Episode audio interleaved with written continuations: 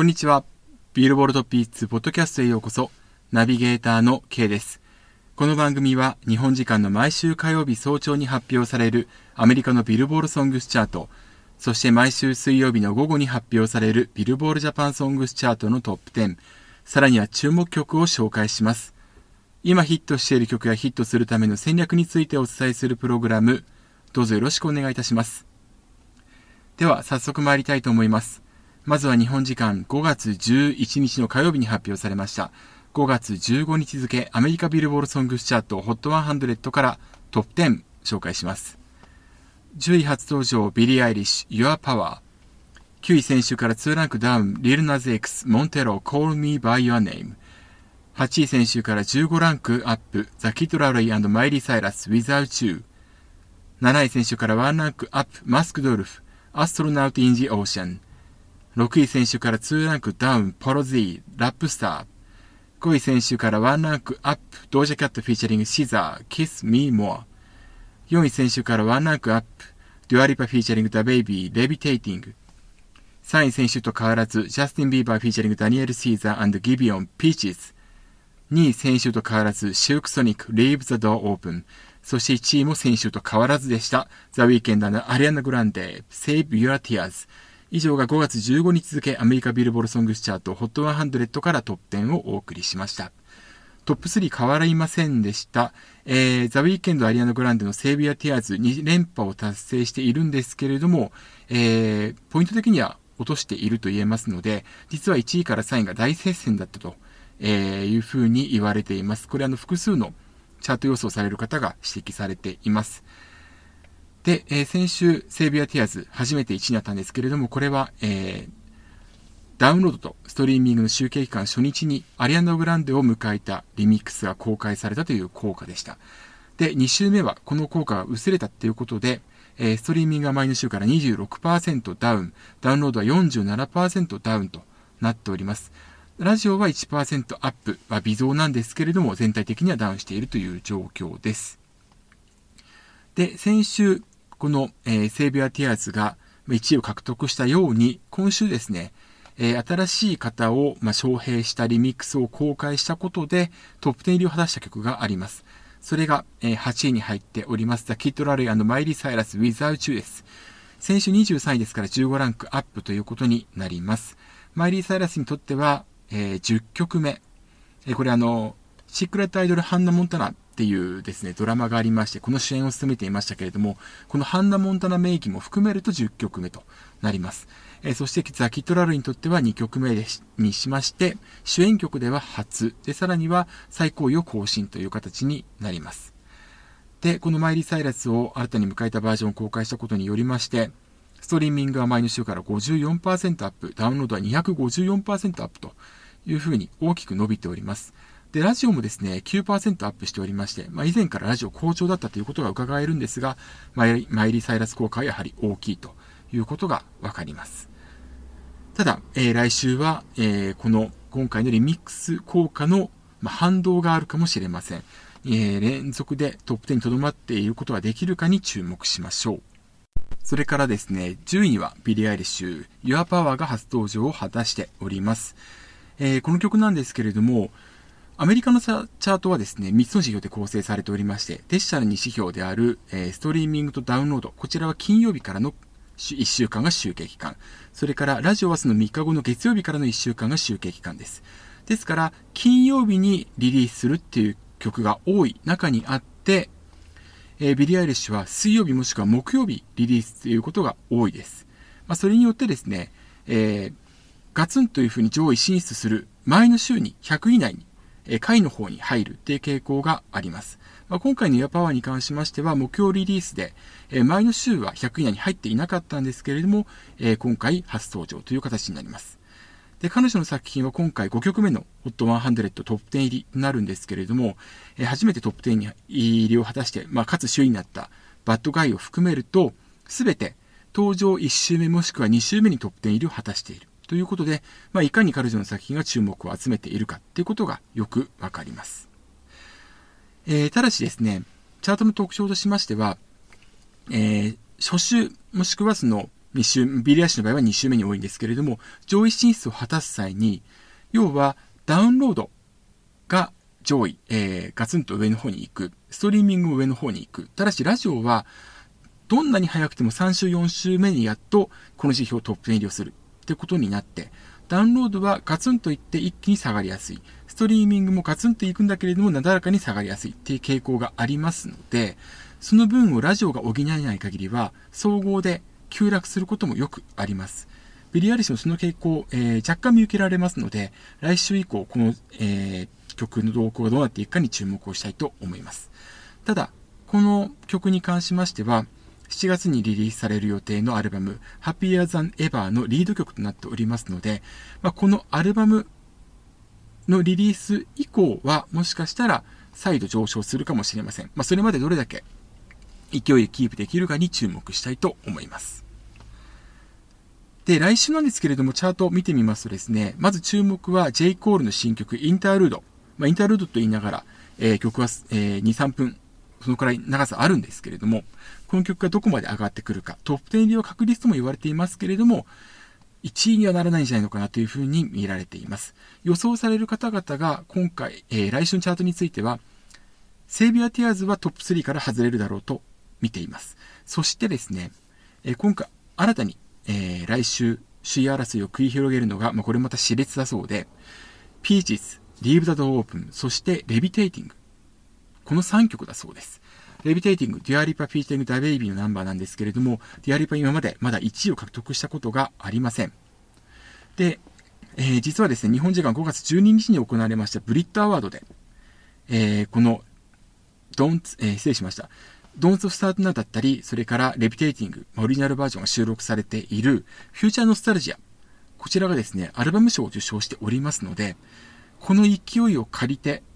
えー、もしかしたら1位、踊り出るんじゃないかなというふうに思われます。ちなみにこのレビテイティング、えー、ここ最近、また勢い伸ばしているんですけれども、その理由なぜかというと、TikTok の人気だそうです。やはりここにも TikTok の影響非常に大きいということがわかります。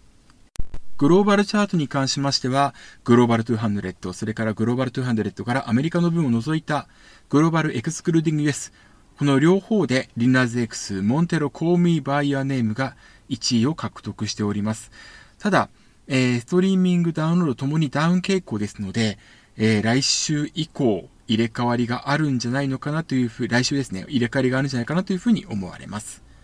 以上が5月15日付アメリカビルボールソングチャート HOT100 それからグローバルチャートのトップ10をお送りしました。では続いて日本のチャートに行きたいと思います。5月12日水曜日に公開されました5月12日公開5月17日付ビルボールジャパンソングチャート HOT100 からトップ10をお送りします。10位初登場オフィシャルヒゲダンディズムクライベイビー9位先週と変わらずアドうっせぇわ8位先週からワンランクダウン BTS ダイナマイト7位選手から3ランクアップ、夜遊び、夜にかける。6位選手と変わらず、2周、テイクアピクチャー。5位選手から1ランクダウン、アド、オド。3位先週から1ランクダウン、 YOASOBI、怪物。3位先週から2ランクアップ、優里、ドライフラワー。2位初登場、藤井風、きらり。そして1位がジャニーズ WEST、 Something New、こちらも初登場でした。以上が5月12日公開、5月17日付、ビルボードジャパンソングスチャート HOT100 からトップ10をお送りしました。さて、今週のチャートの特徴を見てみますとですね、まず先週、えー、トップ10に初登場を果たした4曲あったんですが、この曲明暗が出ております。4曲のうち、唯一トップ10に今週とどまったのは、アドさんのオドでした。えー、ワーナークダウンで5位となっているこの曲なんですけれども、ポイント前週比、えー、結構高かったですね。ポイント前週比に関しましては87.9%というふうになっております。一方、2位に初登場を果たしました星野源さんの不思議選手ですね。こちらはポイント前週比58.9%、11位にダウンしております。えー、これをポッドキャスト収録している前の日の5月11日に、えー、新しくフィジカルで、えー、シングルリリースすることをアナウンスしておりますので、そのリリースまでにどこまで、え維持できるかっていうことに注目したいと思います。それとですね、えー、先週8位に初登場したジュースジュースダウンタウン。こちらは100位未満に大きく後退しております。それから JO1、ボントビワイルド。こちら先週フィジカルセールスえ、の影響で、総合トップになっていたんですけれども、21位に後退してしまいました。ポイント選手比は、え、13.0%ですから、えー、例えばこの JO1、それからジュースチュースに関しまして、まあ、これ以前もそうだったんですけれども、フィジカルセールスに偏った、えー、曲、え、チャート構成比がフィジカルセールスに比重が置かれすぎた曲に関しましては、なかなかロングヒットしにくい傾向があるっていうことがここからも見えてきます。えー、ですので気になるのはジャニーズ WEST Something New 首位獲得しているんですけれども翌週どうなるかというところに注目をしたいと思いますこの Something New に関しましてはですね、えー、緊急事態宣言に伴って、まあ、実店舗が、えー、一部クローズしているという状況も、えー、若干フィジカルセールス前作から落ちているっていうところに影響を及ぼしているんじゃないかというふうに言われております。えー、ちなみに、前作、週刊うまくいく曜日。こちらはですね、1月20日公開、1月25日付で1位獲得しておりまして、この時の売り上げは22万7615枚でした。え初週ですね。今回 Something New は、え21万1396枚、えー、だいたい1万5000枚ぐらい下がっています。ただし、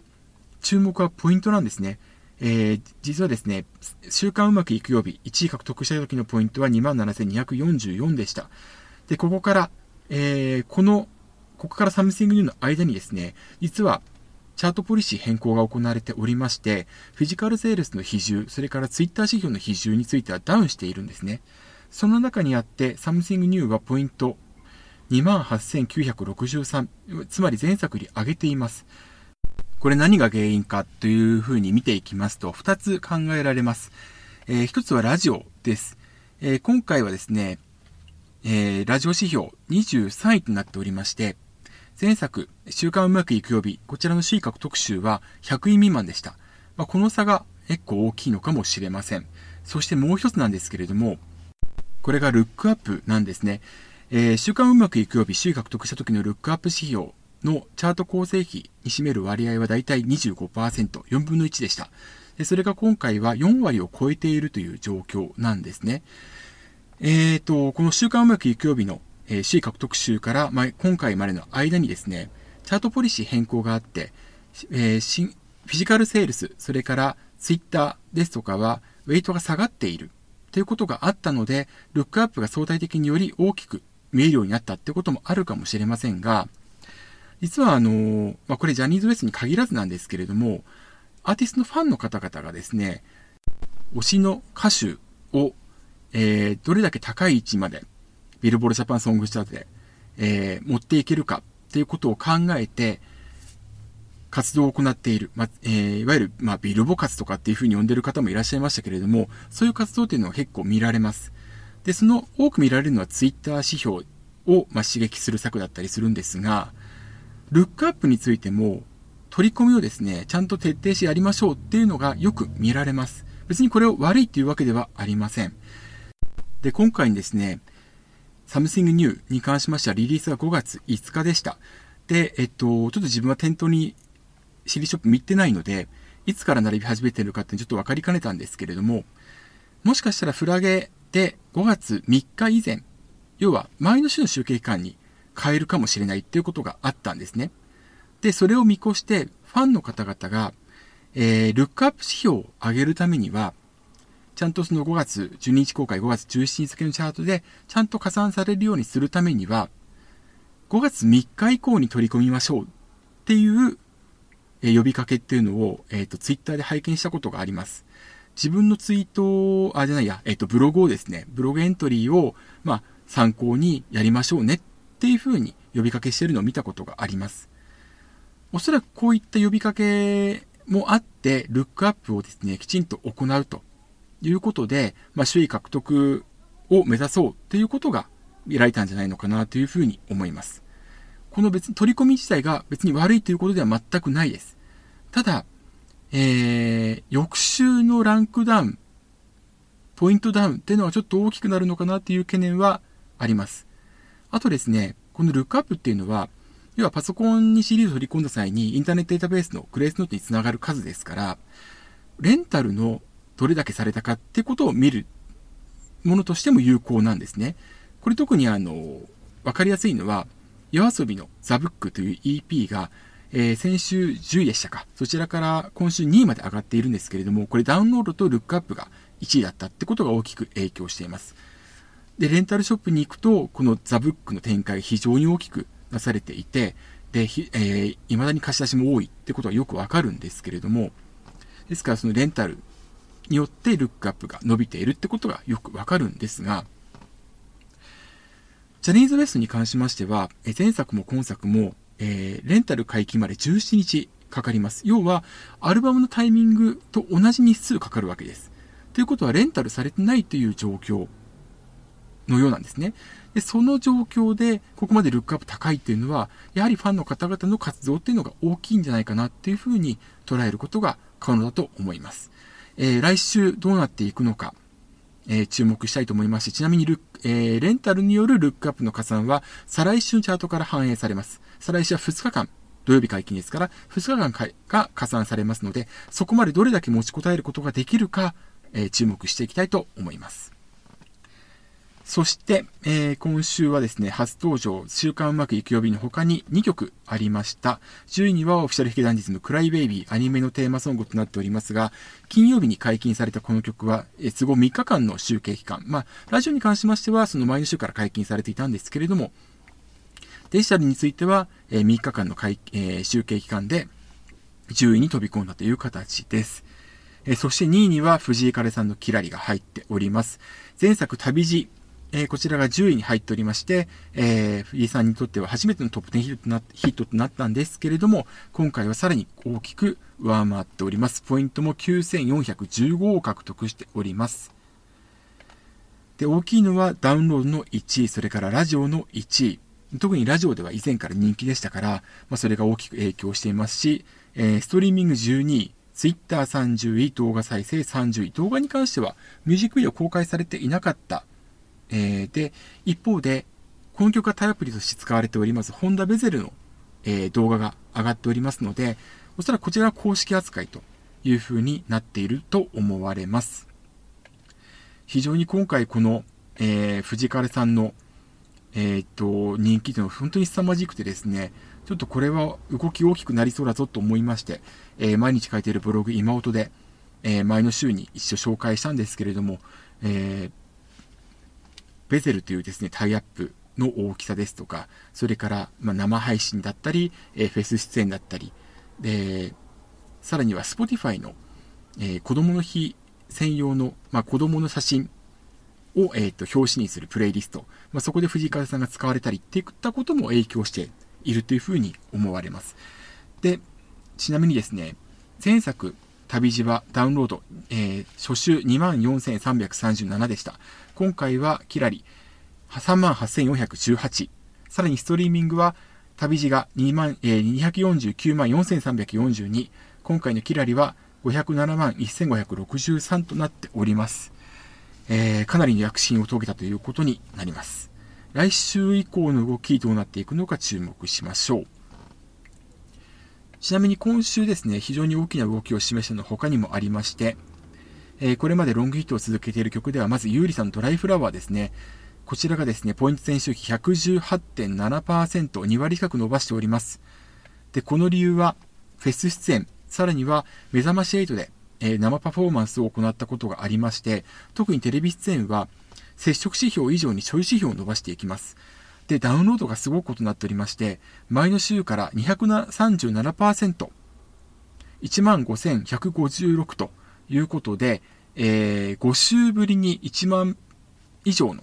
売り上げを獲得しております。これがまず非常に大きいですね。ストリーミングも3.4%伸びております。それからもう一組、夜遊びがやはりすごいことになっております。夜遊びに関しましては、えー、5月10日の月曜日、つまり来週の集計、えー、来週のチャートの集計期間初日に新曲もう少しだけ、こちらをリリースしました。これは目覚まし8の前の時間にお送りしております、えー、フジテレビの目覚ましテレビのテーマソングとなっているんですけれども、まあその曲をリリースするというアナウンスがあったのは今回の集計期間中でした。で、さらには自身のラジオ番組で新曲を披露し、えー、オンエアしました。で、それがですね、既存曲の伸びにも大きくつながっています。えー、例えばですね、夜にかける、えー、3ランクアップで7位に入っております。こちらが前の週から6.6%のアップ。怪物、えー、ワンランクダウンで4位なんですけれども、ポイントは0.1%、まあ、微増ですけれども、アップしています。さらに、えー、群青。こちらは毎週から2ランクダウンしてるんですけれども、ポイントは1.5%のアップ。で、えー、他にも大きな動きをしている曲が、えー、たくさんありまして、トップ50に入っている曲でいきますと、アンコール。こちらが先週と変わらないんですけれど、順位的には、ポイントは2.5%アップ。ハルジオン。えー、こちらは2ランクアップで、ポイント練習費は8.6%のアップ。はるか。こちらは順位2ランクアップです。ポイント前週比10.9%大きく伸ばしています。ビルボルジャパンソングスチャートでポイントがわかるのは50位までですので、えー、今50位内に入っている6曲を紹介したんですけれども、まあ、全てポイントは、えー、0.1%から10%以上伸びているという状況です。これですね、え、非常に興味深い指摘というのが今回ビルボードの記事でありました。ストリーミングに関する記事なんですけれども、ちょっと読み上げますとですね、えー、夜遊びに関しましてはですね、ストーリー、えー、いずれも再生回数の増減率はほとんど横ばいで、ストリーミングにおいても特定のヒットソングだけが訴求するのではなく、アーティスト単位に根強いエンゲージメントを維持していることが伺えるという風になっております。えー、これ前怪物の時にも、えー、ブログですとかでお伝えしたんですけれども、やはりそのアーティスト自体を押すという力が本当にうまいっていうのが夜遊びの特徴と言えます。来週、え、もう少しだけがどこまで高いところに登場して、そして他の曲にも勢いが波及するのか、こちらの方を注目していきたいと思います。以上、5月12日公開5月17日付ビルボルジャパンソングチャート HOT100 からトップ10をお送りしました。ということで、ビルボルトップヒッツ、えー、今週も、えー、お聴きいただきありがとうございました。毎週水曜日に更新しておりますので、よかったらぜひチェックしてください。それからですね、ブログ今音、毎日書いております。えー、アメリカや日本のヒットチャートのチェック、それから、えー、ヒットの予感、こういう曲が今後伸びてくるんじゃないかっていうことを、えー、先取りで紹介したり、あとは個人的な、えー、その月のトップ10ヒット、プラスアルファというのを紹介したりもしておりますので、ぜひともチェックしていただければと思います。今音 .com というブログでやっておりますので、よかったらこちらもぜぜひチェックよろしくお願いいたします。というわけで、ビルボルトピーツ、ここまでのお相手は K でした。ではまた来週お会いしましょう。さようなら。